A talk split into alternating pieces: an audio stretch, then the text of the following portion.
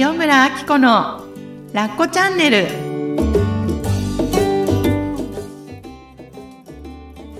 はいラッコチャンネルのお時間です今日もよろしくお願いしますじゃあ今日はいろいろお便りをいただいているので、はい。かずちゃんに紹介してもらおうと思いますはーい。では、一つ目のお便りからいきたいと思います。はいポッドキャストネーム、のぶこさんからいただきました。はいはい。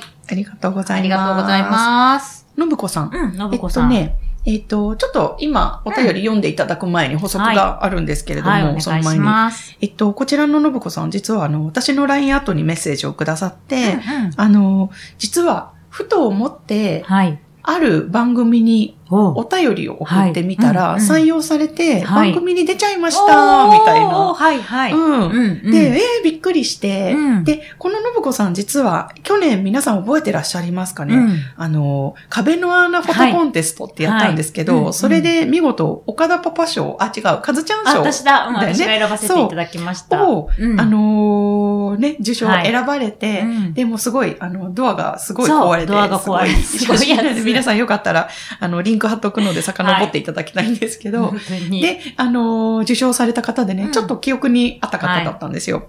が、えっと、ふと思って、うんテレビに出ちゃいましたはいっていう LINE でメッセージをくださって、はいうんうんで、あの、よかったら見てくださいってことで、私も録画してね、はい見たんですよ。はい。で、あの、せっかくだったので、はい LINE でね、そのことを皆さんにも流して、はい。あの、実はリスナーの方がこうこうこうで、うん。テレビ出るからみんな見てね、とか言って、送った方です。はい。で、えっと、テレビに出た後にくれたのかな、はいこのお便りは。はい。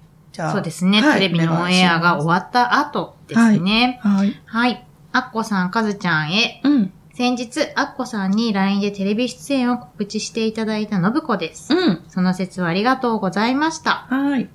オンエアも終わり、うんいろんな人に見たよって連絡もらいました。うん。私はオンエアの時はドキドキでまともに見れてなかったので、うん。今日改めて録画してあったのを見て、うん。新たに気づいたことがあったのでご報告です。うん。うん。はい。番組内で先生からうん42年前に、うん。優しさと思いやりという言葉を教えていただいたとお話ししたのですが、うん。撮影中、何度もディレクターさんから、その言葉を大西さんの人生にどんな影響がありましたか？と聞かれました。うん。その度に、なんか私の中でもやもやしているものがあったのです。うん。優しさと思いやりって素晴らしい言葉だと思ってきたのに、うん。その質問にはっきり答えられない。うん。そんなもやもや。うん。それが今日録画を見直して分かりました。うん。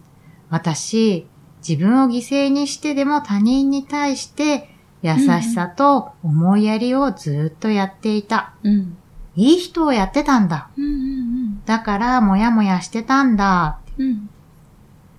ジンさんの講演会、うんポッドキャスト、武道館、トコリンさんの初級セミナー、うんビートレ、うん去年末のゼップライブ、うんアッコさんのポッドキャスト、カズちゃんの体験カウンセリングなどなど、うん。心屋に関わってきてやっと気づいた。うん。気づいてびっくりです。うん。私の翻訳機間違ってましたね。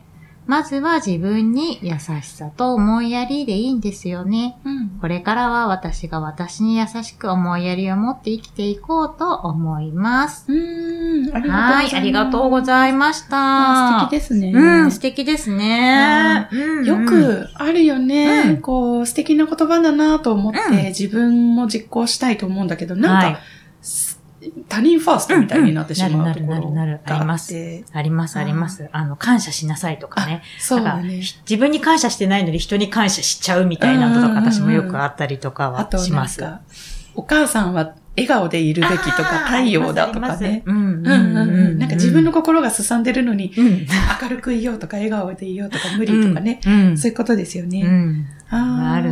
いいですね。なるほどうん。そう、信子さんが出演された番組はね、はい。あの、なんだっけ、えっと、しずちゃん、山ちゃんとしずちゃん、はい南海キャンディーズのうんしずちゃんが、はあのね、お宅に訪問して、うん。で、えっと、当時の恩師の先生から、こんな優しさと思いやりっていう言葉を受けて、あの、あの頃の先生ありがとうって言いに行くっていうようはな内容だったんですけど、うん。その言葉がね、その時にディレクターさんに聞かれてうんもやもやしてっていうのもね、また、うん。なんか、ね本当ですよね。すごいヒントにきっかけになったわけですよね。うん、なんか今私鳥肌立っちゃった。なんでだろう。ね うんいや、でもこう、受け取れる時になって初めてまたこうやってくるっていうのがね。うんいや、だから私たち分かんない時は分かんないうんでいいんですよね。本当にそう思います。うんうんもう本当に本当に本当にそう思う。うん。ねえ。うんで、なんかそう、信子さんは、もうお子さんたちがね、成人してうん大きくって、はい。で、で、あの、ラコチャンネル聞いてますって前もメッセージくださってたんですけど、はい。で、あのね、今回のメッセージもくださって、うん LINE であありがとうございますってうん何回かやりとりさせていただいたんですよ。はい。だから、そう、なんていうのかな、こう、ふと思ったことがこんな風にね、うんうんあの、広がっていってすごい素敵ですね、みたいなことを書いてはい。たら、そう、あの、お遍路さんに、おふと思って、はいなんはい。か今年はいはは、い。なんか少しずつ回っていきたいです、とか言って、へーもう、もうすでにやり始めたのかな、なみたいなことも教えてくださって。てね、素敵ですよよね。うんうん。なんか、こう、多分、何、子供が成人してから、こうやってなんか自分の世界というかね、はい。楽しみ方とか、こんなこと私は楽しめるんだ、できるんだとかいうのをはいこう、広げていっている姿が。なんかまた勇気をもらえるなと思本当いました。ですね。そうそうそうそう。本当に。あの、信子さん、ちなみにあの、番組の中でね、うんなんだっけな、あの、お家にいらっしゃったんですよ、最初のシーンが。うんうん、そうでしたねで。、あの、ラコチャンネルで壁の穴フォトコンテストで送ってくださった、あ、あのドアがある家はこれなのかなと思ってうん実は見てたんですけど、ご本。人にお聞きしたら、あうん実はあれは私の実家で、うんドアが壊れたうん。のは、あの、自分の自宅なので、違ったんですね。違ったんです、とかって。残ね、念。なんかちょっとそんな見方を、楽しみ方もあったな、なんていうのが。うんわかります。私もお嬢さんも、あの、テレビにね、うん。お出になった時に、美人三姉妹。ね、美人三姉妹だったじゃないですか。でうん美人もお綺麗おで。綺麗でしたよね。で美人だなと思うと同時に、あ、うん三女さんが、うんえっ、と、壁の穴な、方なんだなっていうのと、うんドアぶっ壊したのこの方なんだな。って思いながら見ちゃいました。ね。でもそれなんだろう、リスナーさんの、うんその先の姿、うん聞いていただいてるこの文字の姿先を見れるの嬉しいですよね。うんねうんうんうん。いや、なんか本当に、家族を知れるってなんか嬉しいことだなってつくづく思うんですよね。うんうんなんか、例えば、あのーマスターコースとかでね、はい。関わった人とか、うんセミナーとうんか、いろんなところで関わった方が、はい家族の写真を振って見せてくれたりとかね、はい。あの、赤ちゃん生まれたよとか、うんうん。旦那さんとのツーショットとか、うんうん。はい。なんかすごい嬉しいですよね。うんうんうん。嬉しい。なんか、私はすごい冷たい人間だと思ってたんですけど、そうなんですか。意外になんかこう、うんうん。なんか家族うん。の中にいるその方とかを見ると、うんうんすごくなんか癒されるっていうのがが最近の発見でした。ああ、そうなんですね。はい。はい。ありがとうございます。信子さん、またね、送ってください。はありがとうございます。お部屋の頑張ってください。頑張ってくださいで。はい。はい。ではもう一人はい。伺います。はい次行きます。こんにちは、A です。はい。A さん、こんにちは。こんにちは先日はセミナーに参加させていただき、ありがとうございました。はい。アッコさんが醸し出す柔らかく暖かい空気が全体を覆っていて、本当に安心できる空間でした。あよかった。ももいさんはとてもはつらつとしていて、うん。そこに存在するだけで悪い気を断ち切る力力があるような、うんうんそんな印象の方でした。うん。行きたい。でも緊張する。怖い。とうだうだしていましたが、うん。行くを選択してよかったと思っています。うん。お二人にお会いでき、とても嬉しかったです。うん。ありがとうございます。ちなみに、この、えっ、と、A ちゃんは、い、うんうん。先日行ったパートナーシップとセクシャリティのセミナーで、はいえっと、豊橋の桃井さんがはい。東京に来てくれてコラボをした時に参加してくださった方です。じゃあその時、セミナーというのはその時のそのセミナーですね。はいはい。では、質問です。はい。はい。その方からいただいた質問ですね。はい。今の私はう、ん。専業主婦なのに、という囚われがあり苦しんでいます。うんうん。専業主婦なのに好きなもの買うなんて、ご飯手抜きするなんて、うん。それでいて文句まで。うんうん。もちろん夫は何も言いません。うん。私は幼少期から将来は絶対に働いて経済的に自立しようと決めていました。うん。それは将来のパートナーと対等でいたかったからです。うんうん結婚、出産後も辞めるつもりは全くなかったのにう、ん。病気という不可抗力で辞めることになってしまいました。うん。周囲の専業主婦を認めてるつもりだったけどう、ん。潜在的には馬鹿にしてたんだなぁ、と落ち込んだりもします。うん。様々な罪悪感が絡み、うん。向き合い方がわからず苦しいです。うん。何かアドバイスあればお願いします。なるほど。はい。うん。ありがとうござい A さんます。からです。ありがとうございます。うん、苦しいよね。うん専業主婦なのにうん、という囚われ。うん。そして、うん夫とパートナーと対等でいたいという気持ち。うん。実は私、どちらも感じたことがなくてですね。専業主婦に対してとか、うんうん。働いてるからとうんか、うん。あんまり思ったことが実はなくて、はいはいまあ、。そういう意味ではちょっと分かってあげられないのかなとも思ったんですけど、うん。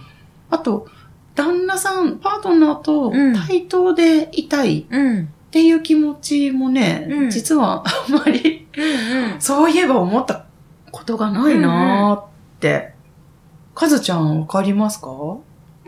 ちょっとその前に聞いてもいいですか、うん対等でいたいって思ったことがないっていうことを、もう自然と普通に対等だよねって思えてるっていう感覚ですか？多分そうですね。うんだから、あのーこんな私みたいなものも特にはないってことですよね。ないですね。うんなんか対等を意識した時点で対等じゃないのかなと思って。うんうんうん。うんうんうん。で、彼は何とも思ってないと思うし、うんうんうん例えば、あうんの、世世の男性もそうだと思うし。うんうん。うん。どうです私はね、すごいこの気持ちがよくわかります。うん。私も小さい頃から絶対に働いて経済的に自立しようと思ってたし、うん。えっ、と、結婚して出産しても仕事は、まあ私は看護師をずっとしてたんですけど、うんうん辞める気はなくて、うんまあそれこそ勤めた病院もそういう、あの、出産した後の育児休暇とかのお手当もすごいいいところに勤めていたし、うんまあでも結局辞めることになっ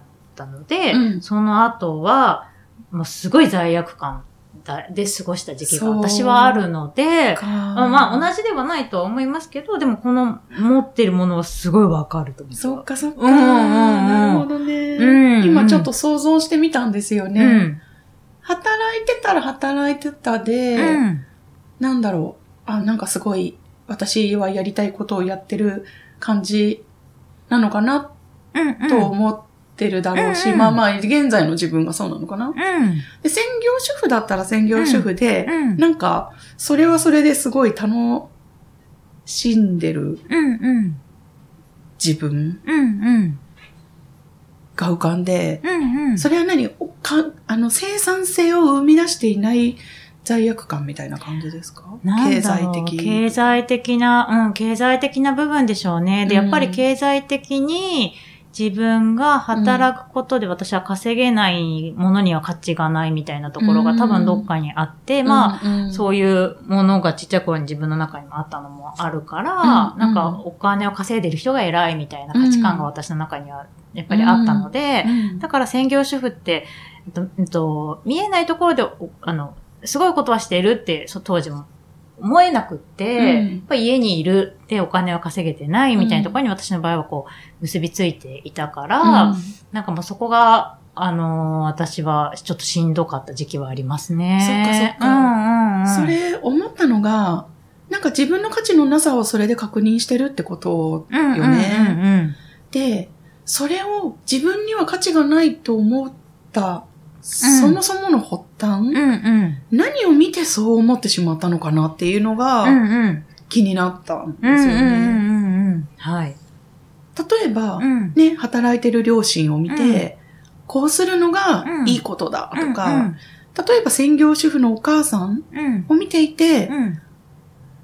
なんか思ったとか、あるいは専業主婦で楽しそうなお母さんを見ていて、うん。そういう罪悪感を持たなかったっていう場合もあれば、うん。専業主婦だからこそお母さんがなんかこう、私も何かしなきゃって思ってる姿を見てきて、うん。なんかそれをうっかり引き継いでしまったなのか。よねとか、うん、そういうのにもよるのかなうん、とも思ったんですけど、うん。かずちゃんは何を見てそう思っあたー。ちなみにうちは、うん。えっ、と、祖母がずっとうん。うん私とかがこうね、うん。あの、いろいろ楽しいことが、ね、塾に通えたりとか、その勉強ができたりするとか、そういうなんか習い事、お習字とかおそろばんとかができることは、お父さんが働いてきてるからだよ、感謝しなさいっていうことをずっと言われてたんですよね。うん。で、まあそれは感謝しなさいって今になったらそれはわかるんだけど、うんうんうん。まあ小学生、中学生くらいの時にそれを言われると、でも働けないわけじゃないですか。小学校、うん中学生わざわざ。うん。まあね、だから、働けないんだから感謝しなさいって言われても、うん。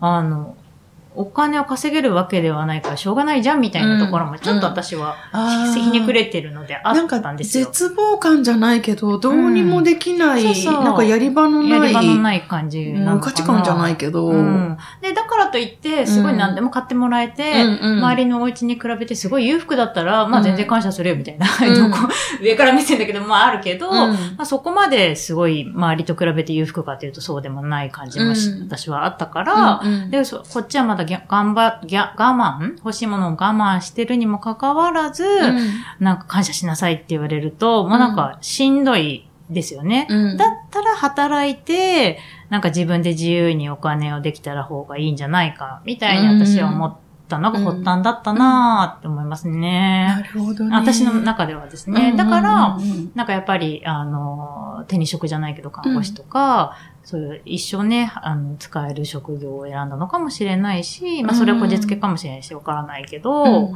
そこはなんかありますね。なるほどね。うんうん。なんか今聞いてて思ったのが、はい。罪悪感を感じないための口封じになるのかな働くってことが。うーん、かそうかもしれないですね。何も文句言わせないための手段？みたいなのにうんも、うんなんかなるケースがあるのかなと。かずちゃんがそうっていうよりかは、こう一般的に。。なんか自分への免罪符じゃないけどね。これで文句言わせないじゃないけど。うんうん、ありますよね。でも、本当の無価値観はあって、例えば、ね、仕事をしてることで見なくて済むうん。うん、ありますよね。ものをうん埋めてるパターンもあるかもしれないよね。うん。なんか、そういう意味では、うんこの A ちゃんうん。は、すごくいい機会うん、なんじゃないかなと思うんですよね。そうそう私自分にそうしないと価値がないと思ってるのかっていう、うん。本当にそう？っていうところをね、疑ってもいいチャンスが来たってことですよね。でね、これ最大のヒントが、うん。もちろん夫は何も言いませんの一文なんですよね。そう。だからね、このまんまそっくりこれをうん。聞いてみたらって思うの。うん。なんか、このままいてもいいじゃないけど、専業主婦でいいですか？みたいなことを私ね、うんで、ちなみに夫に一回聞いたことはあるんですよ。ほでもね、その時に言った一言は何かというと、う。うん。子育てが世の中で一番尊い仕事なんだよってパパパはね、言ったの。それで、なんと素晴らしい。で、その時に、本当にこの人何も分かってないんだなって思って。も、あの、すねててひねくれてる時って絶対受け取れないんですよね、そういう。そんなこと言うんだったら私にお給料払ってよぐらいに思ってたのもう本当すいませんって思うんだけれども。でも、でそのくらい自分に、あの、ね、やってることに価値も全然ないともちろんまあ思ってたからっていうのもありますけど、うん。あの、そうなんですよ。だから、あの、A ちゃんもしかして、うん。きあの、ね、夫は何も言いませんって聞いたら、うん。また私たちに質問、こう聞言われましたっていうのをうん。送ってくれれば、うん。もうね、それがうん。いかに、うん。あのあ、なんて言うんだろう、取り方によっては全然違うっていうこともお伝えできるかなっていうふうに思うくらい、素晴らしい。ね。うん。そうそうそうそう。でも全然そう思えなくてね。うんうん、うん、私はね。いや、あのーこの A ちゃんも、だから、いっぱいスルーしてることがうんうんあるってことですよね。そう。で、そのスルーしてるのも、うんうっかりスルーしてるっていうこともあれば、はい。なんか、あどうせ私は価値がないって思いたいから、はい。なんか、意図的にうん、うん。受け取ってないこともいっぱいあるうん。かもしれない。ってことですよね。そうなんですうん。だからよかったら聞いてみてください。うんご主人様ほんに。なんか本当になんか多分カピバラさんにのタイプのうんご主人なのかなと思って聞いていて。で、そう、はいあのセミナーでね、実際お会いした時にも、なんかタイプが似てるなっていう話はしていて。っていうか、はい。今回の方たちすごい似てたんですよ。カピバラタイプって言っちゃうと、くくってごめんなさいって感じなんですけど、うん。あの、実は、あの、コラボしたももいちゃんの旦那さんもカピバラさんにすっごく似てるんです。だから今回は、はいあ。の、スポンジ旦那さうんみたいな、ななんか、こう、み、私たちは反応が欲しくて、はいああでもない、こうでもないとかって騒ぎ立てるんだけど、うん、みんな、あの、念仏を聞く、なんか僧侶のように、うーん、うーんってこう、全部吸収してくれる。吸収してくれて、そうか、そうかっていうタイプの旦那さんがすごく多かったので、今回の参加者さんは。はい。だからきっとね、ううん、あの、旦那さんがいっぱいヒントを持ってるんじゃないうん。かなって。うん。うんねえ。ねえ。はい。ぜひ聞いてみてぜひ、ぜひ聞いていただけたら、うんとてもとても嬉しいなと思います。ほんと。いはいや、かずちゃんいいこと言った。本当ですか？あの、ちょっとこれを使った。効果音アプリですね。そうです、そうです。はい。ありがとうござます。はいい、ありがとうございます。はい。はい。では、3通目、3人目いきます。はい。ポッドキャストネーム、ひよりさんからいただきました。はいありがとうございます。はい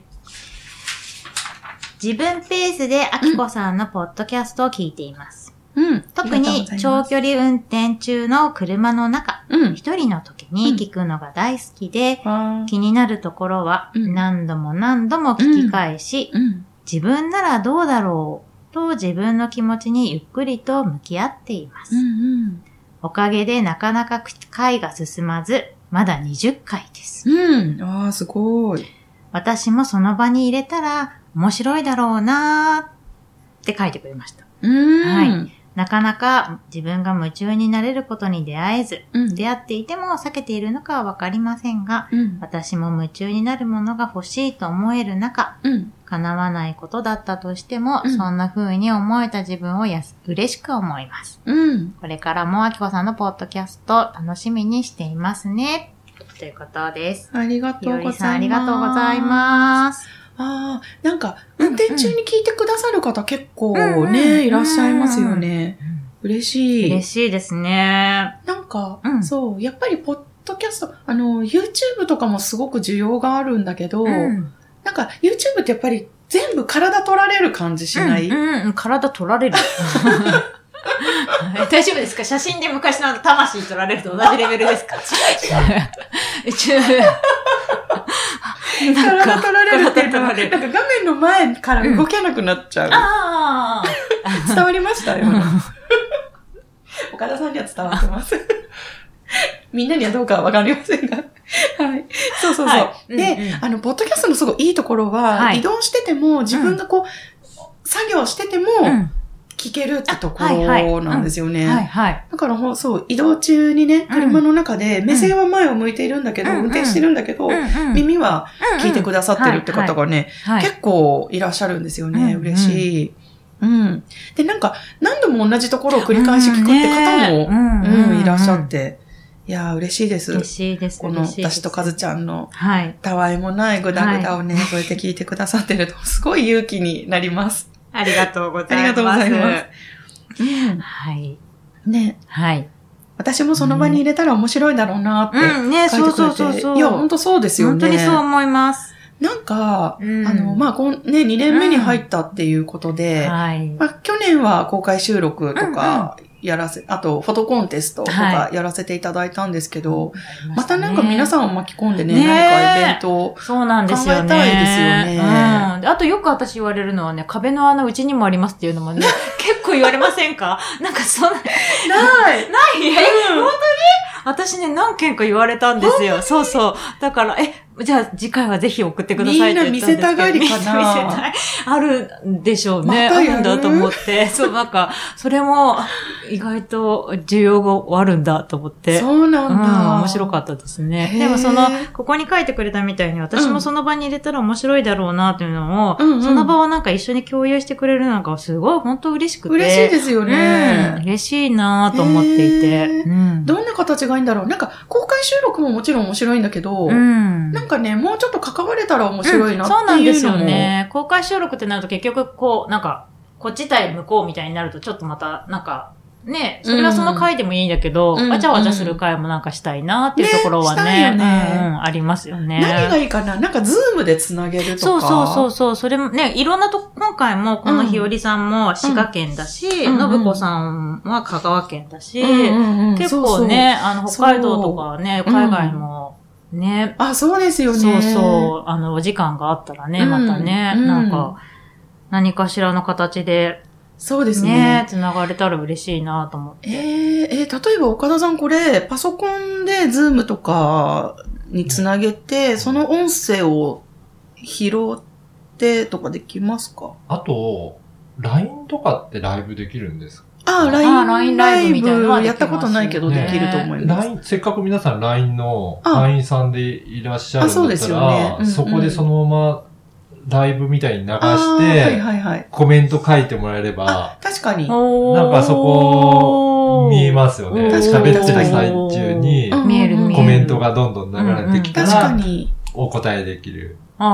それって、インスタライブみたいなあ、イン感じスタもそうかもしれない。うんインスタもあれうんコメント書けるんですかねあ、かけますかけます。ねうんそういう感じで、うんうんや、ライブで、こっちからは見てもらって、収録の風景を見てもらって、確かに確かうんに。打ってコメント返してもらうと、うんうんこっちも見ながら、うんあ今入ったっていうので、そこで答える。そっか。うんというのが、関わってる感じしますかね。おー確かに私ね、今年、もうちょっと収録風景をインスタライブとかで、なんか、か流そうかなって、そういえばふと思ってた。ほうほうほうほうほうほそれは可能ねですか？できますよね。あ本当ですか？うんうんうん。おーいろんなね、うん。方法があるんですね。ね、ね、ね、そうですえ、ね。みんなライブ見たいですか？もし、ね、なんか見たいと思ったら、うんうんあの、LINE で、なんか一言とかでもいいので、流してくれとか、ねうん希望とか、うん、うん、うん。言ってくれたら、ね、うんちょっと実際ね、やります。でね。私ね、今度ね、あの、明日から実はオーストラリアに行くんですけど、はい、はい。自撮り棒初めて買ったんですよ。ええ、はい。すごい、スタンドがめっちゃ使えて、うんうんあ、これライブにいいんじゃない？とちょっとン思ってた。りして。はい。楽しみ、ね楽しみ。オあーストラリアのライブも、あ。あ、ちょっとやりオーストラリます。ア、ラリア、オーストラリアオーストラリからのライアからブ。のライブ。日本に時差ないですもんね、ちょうどね。そうそうそう、1時間。ねうん、なので、うん、うん。ね、昼と夜が逆転してるわけでもないので。うん、うん。そっか。うん。あ、やります、やります。見たい、見たい、見たい、見たい、見たい。これ配信されてるのはもう帰ってきてからなんですけど、そうですよね。うんうん。確かに、でも保存しと。けばいいんですよね。うん、うん、うん。あの、年末に私たちインスタライブやったじゃないですか。はい。あれを、あの、もう、あれ実は幻の動画になってしまってって話しました、あの、インスタライブって、うん、あの時初めて私やってみたんですよ。うん。えっと、すごいいろんな人が見てくれて、うんうんではい普段見てない、あ、聞いてないとかいう人あも、はい。初めて見てすごい、うあの、コメントをいただいたりとかしてたんですね。はい。あの、後でみんなが見れるようにはい保存しようと思って、うん。ただあれちゃんと操作が必要だったみたいそうで、なんですね。私、勝手に保存されると思ってたら、うんうんなんか、じゃあね、バイバイって言って停止して、うんそのまま終わらせたら、なんか全然残ってなくて、っていうことがあって、へー24時間で消えちゃうじゃないですか、はいはいインスタライブって。うん。なんか、24時間で幻の動画となってしまいました。ごめんなさい。でも、あのー、認定講師仲間で、高坂あきちゃん。はい。あのー、彼女がすごいなんか、うん。絶賛してくれて、嬉しい。あの、夫との会話の時の回とかもなんか聞いてくれてて、すご、はい。い Facebook でシェアしてくれたりして、なんか、あ、そんなになんかいいと思ってもらえてるんなら、ライブもうちょっとやろうかなとか思ったりしてるので、はい。じゃあちょっとね、今年は増やしていきたいなとはい。思います。はい。で、みんなもね、こう気軽に参加できるようなもの、はい。一個。はい。ね、それで一つっていうのと、まあなんか他にもみんなが楽しめるような。イベント企画うん。みたいなのがあったらいいですね。はい。なんか、もしこんなのやってほしいとかリクエストもあったら、はいぜひぜひうん。送ってください。はい。お願いします。ね例えばなんか子供一緒がいいとかそういうのだけでも教えてもらえたらなんか嬉しいなって思う。そしたら子供一緒のところでなんかわちゃわちゃする企画もいいのかなと思ったり、もしくは Zoom とか一緒か、 Zoom だけがいいとか、なんか、ね、何って言われても一瞬こう、うってなるけど、うん。子供と一緒だったらいけるとか、なるほど。 Zoom の、子供はいるから逆に Zoom がいいとか、うんうんうん、そうだね。うん、この機会だから都会がいいとか、こっちで来てほほしいとか、うん。なんかそういうのがあったらいいかなとか。なるほどね。うんうんあのー、コラッコがまだ小さい2歳ぐらいまでの時だったんですけど、あの、全然認可保育園にまだ入れなくて、はい。で、いろんな一時保育を、うん。あの、利用してたんですよ。はい、はい。で、すごい争奪戦だったので、取れない月とかがあったんですね。で、もう、よし、これを逆手に取って、うんうんラッコ保育園やろうとかってよく企画してたんですね。ね。あのー、なんか、市民うん。文、文化、あの、公民館みたいな、うん。畳のお部屋を取って、うん。で、もうただわちゃわちゃうん。遊びに来てもらう、はい。別にこっちからイベントをするとかではなく、ただ集まるっていうことをやったんですけど、はい。あのね、そういうなんか、子連れで来てもらって、みんなのお話をこう伺いながら、子供の声も入ってとか、うん。そういうのどうですかね？マイク的にとあか。まあ、あの、入っちゃってもいいっていうことであれば全然できますよね。あ、大丈夫ですか、はい。ね、多分こんななんかコード、線とかをこう、うんいじって遊んでもらって、わーって、そこは触っちゃダメとかね。ここからは侵入禁止とか、うんエリアとかありつつね。そうそう、なんか。機材だけは確保してそうそうそうう。そう。ここは倒しちゃダメとかねえねえ、このつまみをいじってみたくなったりとか、きっとすると思うので。すごい魅力的なつまみですよねうん。そうだね。なんかそういうのも面白いかもしれない。ん。うん、インフルエンザの時期が明けてね、春春以降ととかね。か春以降とかね、うん。出やすくなる時期。うん。うんうん。でちょうどなんか、アッコさんのブログだったかな、うん。今年はつなぐをテーマにしたいっていうのを、し言ってらしたうんうんうんでしょ、言った気がする。うん。なんか、だから今なんかそういうのがちょっと浮かんだなと思って。ああ、なるほどね。うんあわかんないいいかもしれないですね。はい。うん。です。じゃあまたあのね、ちょっとこっちの企画をはい進めていけたらなと思うので、はいもしこんなのがあったらいいなっていうのがあったら、はいぜひぜひリクエストをください。お願いします。うん待ってます。はい。ね、ね、これまでもいろいろコメント、えっと、メッセージいただいて、ありがとうござあいます。りがとうございます。またね嬉しいです。ね、うん引き続き、あの、時間の許す限りなんですけど、ご紹介させていただけたら嬉しいです。はい。はい。ということで、今回もありがとうございました。